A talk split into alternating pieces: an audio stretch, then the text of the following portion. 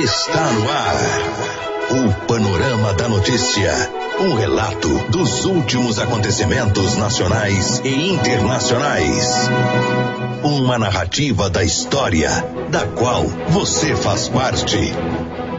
Olá, bom dia. Eu sou Silvano Arruda. A partir de agora, no noticiário de Rio Paranaíba, da região do Brasil e do mundo, nesta quarta-feira, 1 de maio do ano 2019. A fase da lua é minguante, estação do ano é outono. Nesta edição do Panorama da Notícia, você vai saber que. Enactus UFV Campus Rio Paranaíba promove mais um festival gastronômico e artesanal das mulheres de Chaves. Vacina contra gripe já imunizou mais de 1.200 pessoas no município. Doença mão, pé, boca está sob controle em Rio Paranaíba. Rio Paranaíba tem 54 notificações de dengue. Prefeitura Municipal lança chamada pública e pregão presencial. Isto e muito mais a partir de agora no Panorama da Notícia. Panorama da Notícia. Oferecimento CEMIG.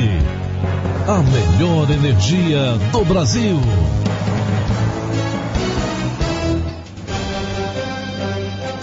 É a hora certinha, agora 10 horas e 33 minutos, e a Prefeitura Municipal de Rio Paranaíba torna público que o seguinte ato.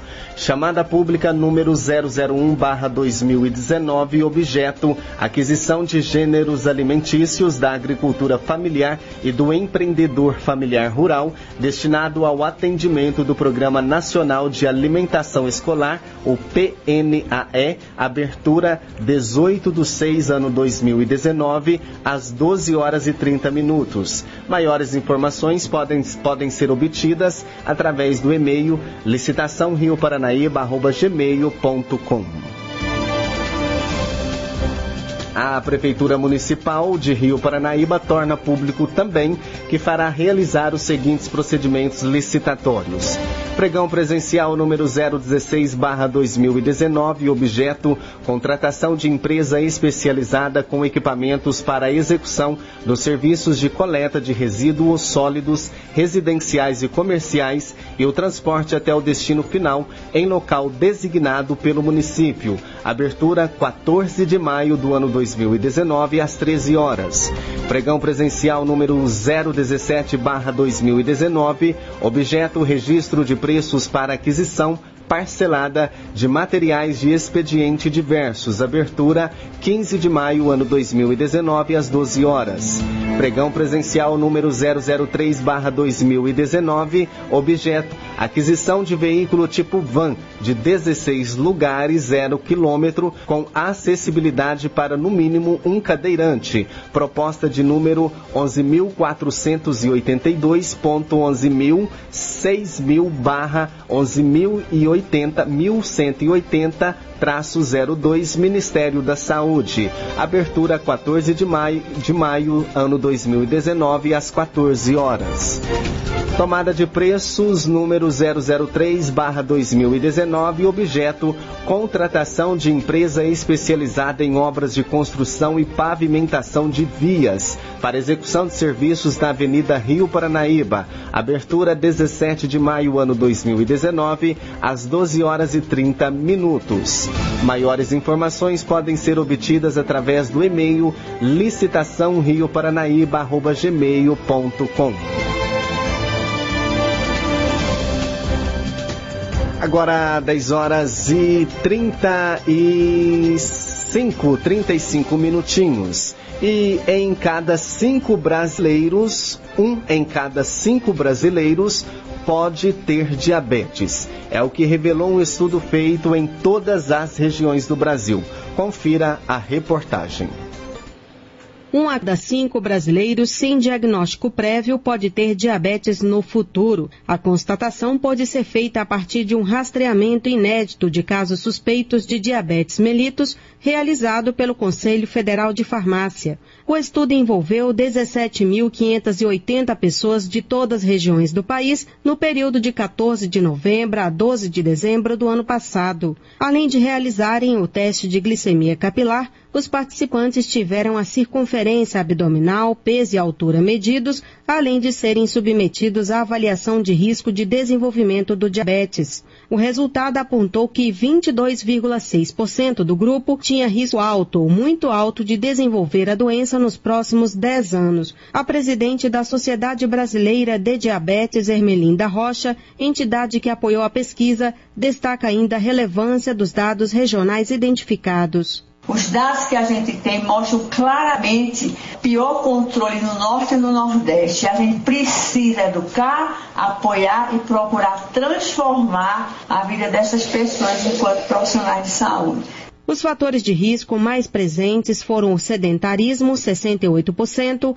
a não ingestão de verduras e frutas todos os dias, 43%, e o histórico familiar, 37%. Para o presidente do Conselho Federal de Farmácia, Walter da Silva Jorge João, os dados podem auxiliar na definição de políticas públicas e de saúde. Nós temos subsídio suficiente para ações efetivas que se voltem à prevenção e ao controle do diabetes mellitus no país. Isso é de extrema importância. Os nossos próximos passos serão apresentar esses dados aos diferentes gestores de saúde no país para que essas informações levantadas se revertam em medidas efetivas que possam, de fato, beneficiar a população. Participaram do estudo cerca de mil farmacêuticos de farmácias públicas e privadas em 345 municípios. De Brasília, Denise Coelho.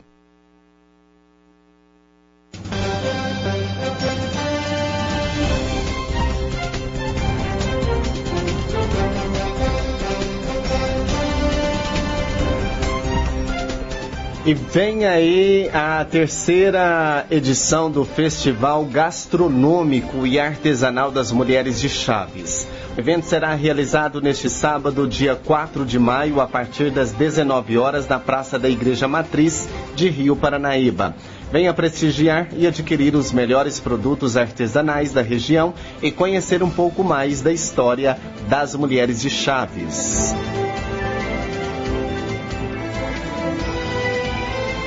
10h39, você acompanha aqui pela Panaíba FM 99.5 o panorama da notícia. E a vacinação contra a gripe já imunizou mais de 1.200 pessoas contra o vírus influenza. Ao todo, 657 idosos foram vacinados. 442 crianças, trabalhadores da saúde foram 74 e gestantes foram 73 até esse dia 30 de abril.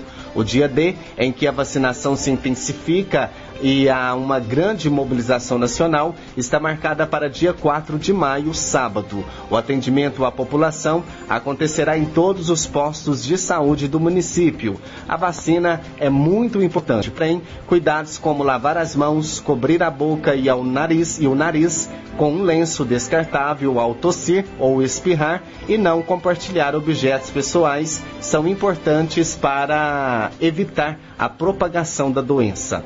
Veja abaixo a lista dos grupos prioritários para receber a vacina gratuitamente na rede pública.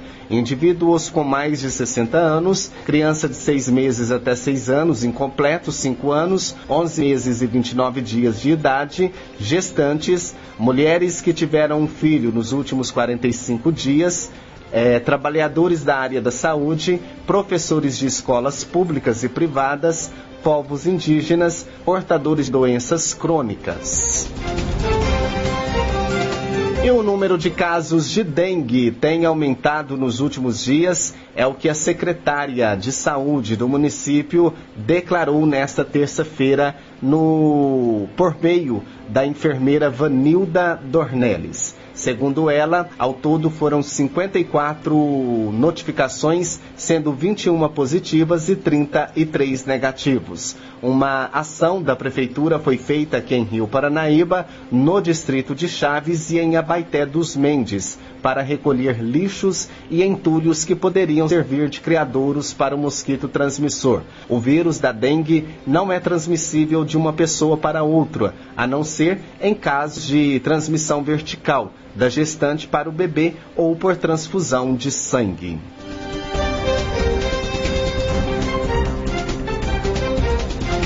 10 horas e 41, 10 e 41 aqui em Rio Paranaíba e a doença mão, pé, boca que afetou 14 crianças e um adulto, sendo três pessoas aqui em Rio Paranaíba e 12 no distrito de Chaves, está sob controle. Em Chaves, as aulas chegaram a ser suspensas para evitar o contágio da doença. Já que em Rio Paranaíba, os profissionais da educação ficaram atentos e procuraram atendimento médico para todas as crianças que apresentavam qualquer sintoma parecido com o do mão, pé, boca. Foi o que nos informou a coordenadora de epidemiologia de Rio Paranaíba, Vanildo Dornelles. Surtos de doença mão, pé, boca provocam preocupação, mas a enfermidade costuma desaparecer espontaneamente após cerca de 10 dias. Os sintomas são febre alta, seguida por pequenas vesículas com líquido que surgem na região das mãos, pés e também na boca. As bolhas vão se rompendo à medida que a doença evolui. As lesões causam muito desconforto, impedindo a criança de se alimentar direito.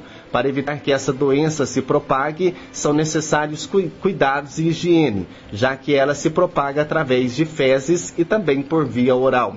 O vírus responsável pelo mão, pé, boca está sempre em mutação, o que dificulta sua prevenção através de vacina. Vamos saber como está o tempo. Quarta-feira deve ser de sol com algumas nuvens. Podem chover à tarde e também à noite. Em Rio Paranaíba, a temperatura deverá variar entre 16 graus e 28 graus. A probabilidade de chuva é de 80%.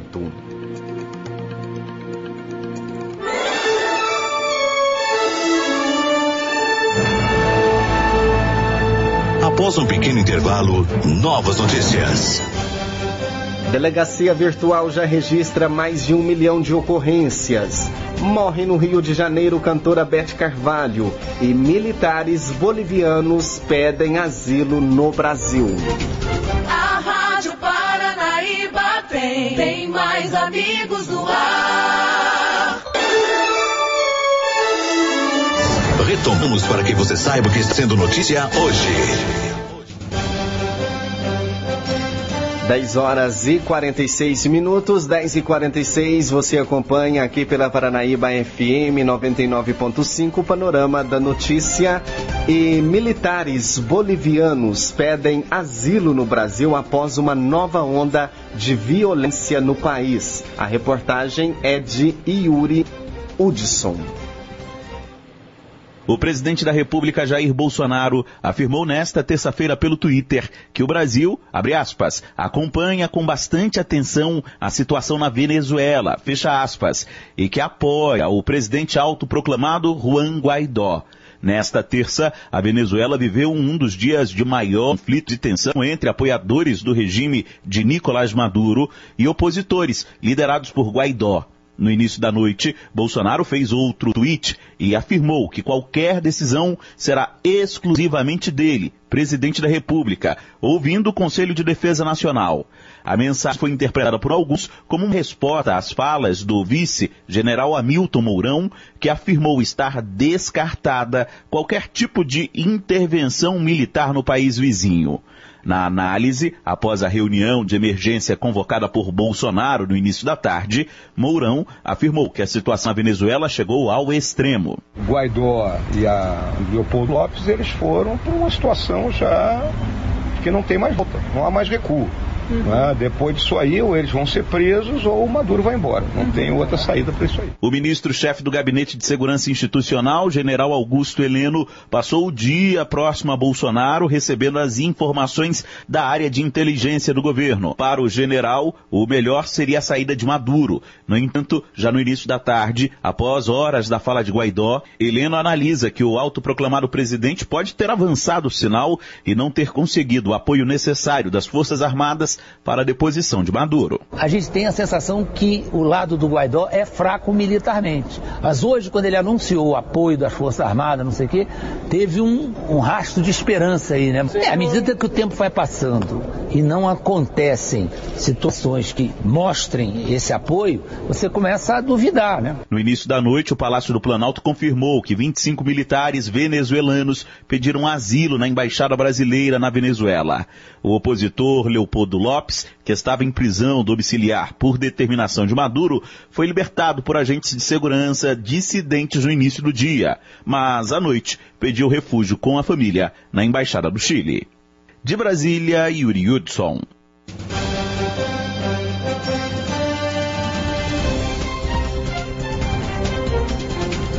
E morreu ontem no Rio de Janeiro a cantora de samba Beth Carvalho aos 72 anos.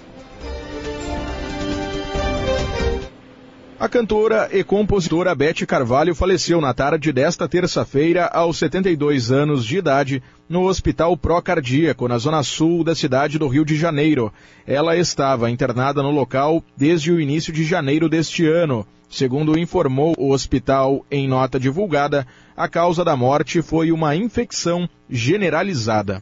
Com mais de 50 anos de carreira e 33 discos gravados, Bete Carvalho era conhecida como madrinha do samba, por apadrinhar nomes como Zeca Podinho, Fundo de Quintal, Jorge Aragão e Arlindo Cruz. Um dos principais sucessos da cantora é a música Andança, do álbum de mesmo nome, lançado em 1969, que toca ao fundo. Escutemos um trecho.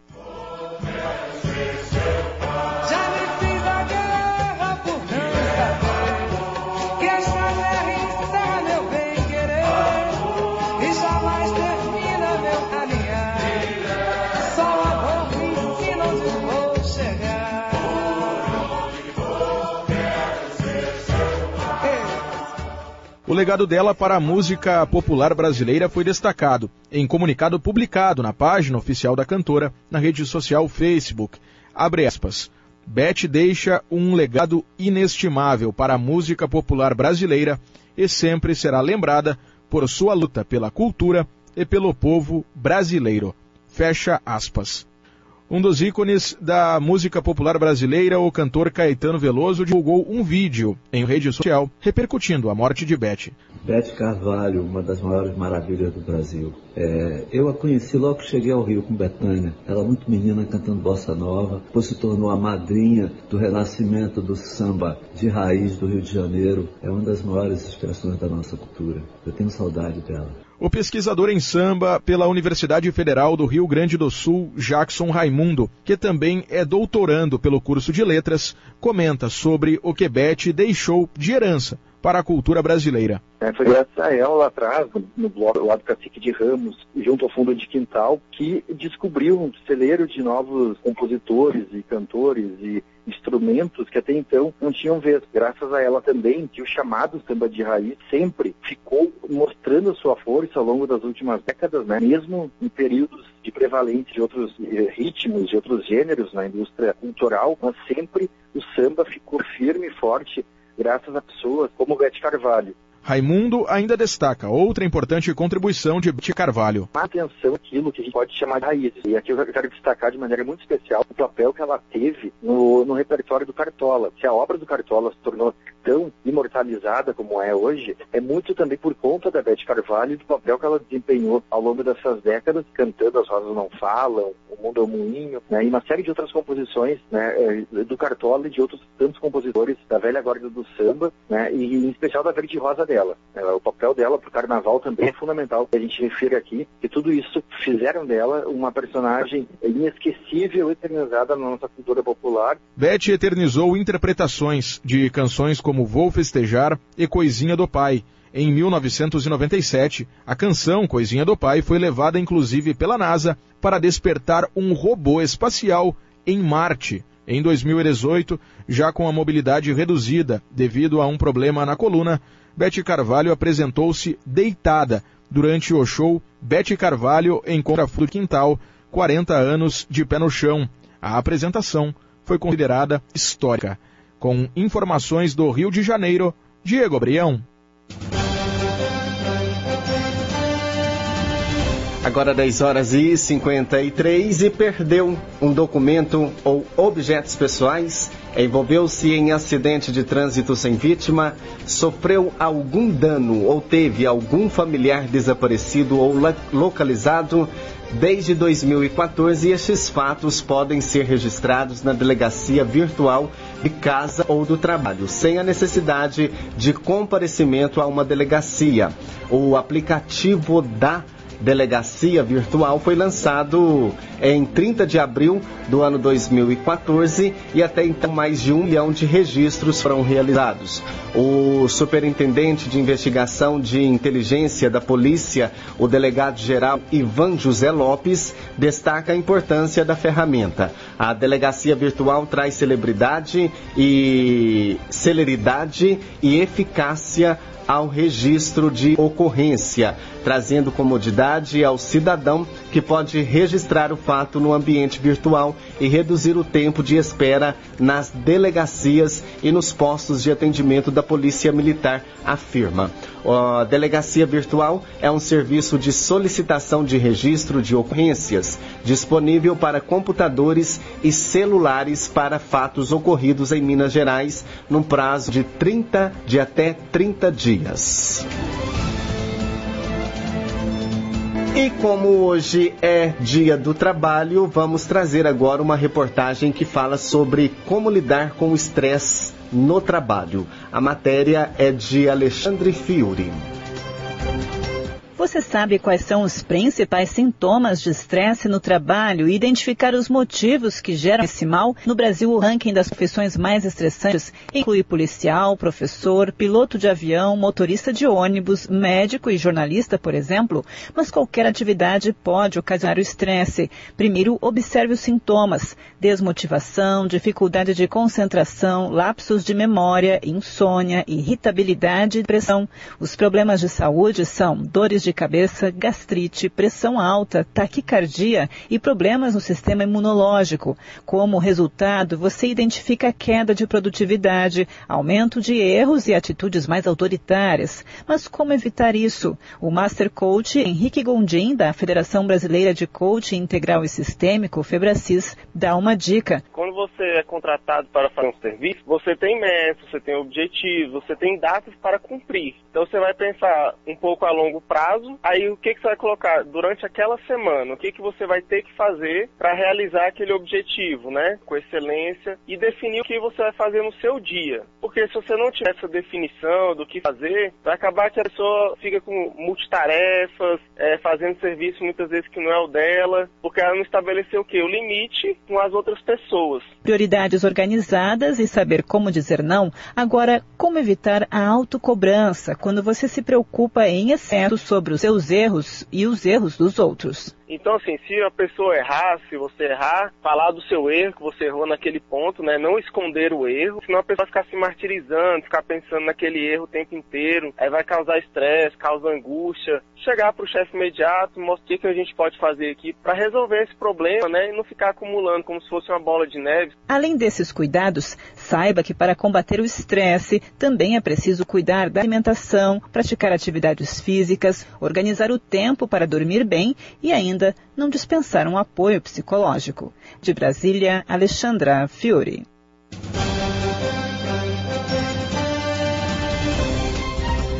A polícia a serviço da comunidade.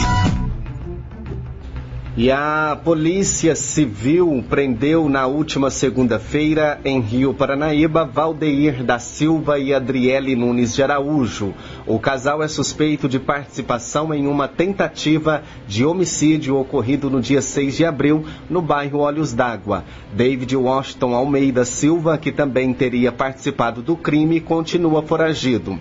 Segundo informações da Polícia Civil, o casal já possui diversas passagens policiais, sendo uma delas por homicídio praticado na cidade de Tiros. O suspeito foragido também já possui passagens e responde por um latrocínio praticado em Rio Paranaíba. No dia do crime, a vítima foi atingida por um tiro na região do, do cox e outro de raspão na cabeça. Após cair ao chão, os autores tentaram atirar novamente, porém a arma não funcionou. Então começaram a agredir a vítima com chutes e pauladas na cabeça. Acreditando que a vítima já estaria morta, os autores evadiram do local. De imediato, os policiais começaram as investigações que levaram à identificação dos suspeitos da, e da motivação do crime. Um desacordo entre os envolvidos e a vítima por causa de drogas. O delegado de polícia, Dr. Bruno do Carmo Garcia, representou pela prisão preventiva dos investigados e após a expedição dos mandados de prisão pelo Poder Judiciário com parecer favorável do Ministério Público, a Polícia Civil continuou a investigação para localizar esses suspeitos. Após receberem uma informação sobre a localização, policiais civis com o apoio da Polícia Militar, deslocaram-se para cumprir a decisão judicial. Valdeir estava na esquina do endereço onde recebeu voz de prisão. Andriele, ao ver seu cônjuge sendo preso, saiu da residência e foi em direção aos policiais, quando também foi presa. Continua a investigação no intuito de, lo... de... no intuito de localizar David Washington Almeida Silva e a arma de fogo utilizada.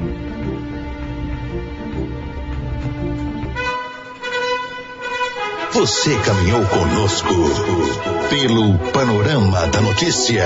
O conhecimento dos fatos faz de você um cidadão ativo. A apresentação foi minha, Silvano Arruda, edição Raquel Marim.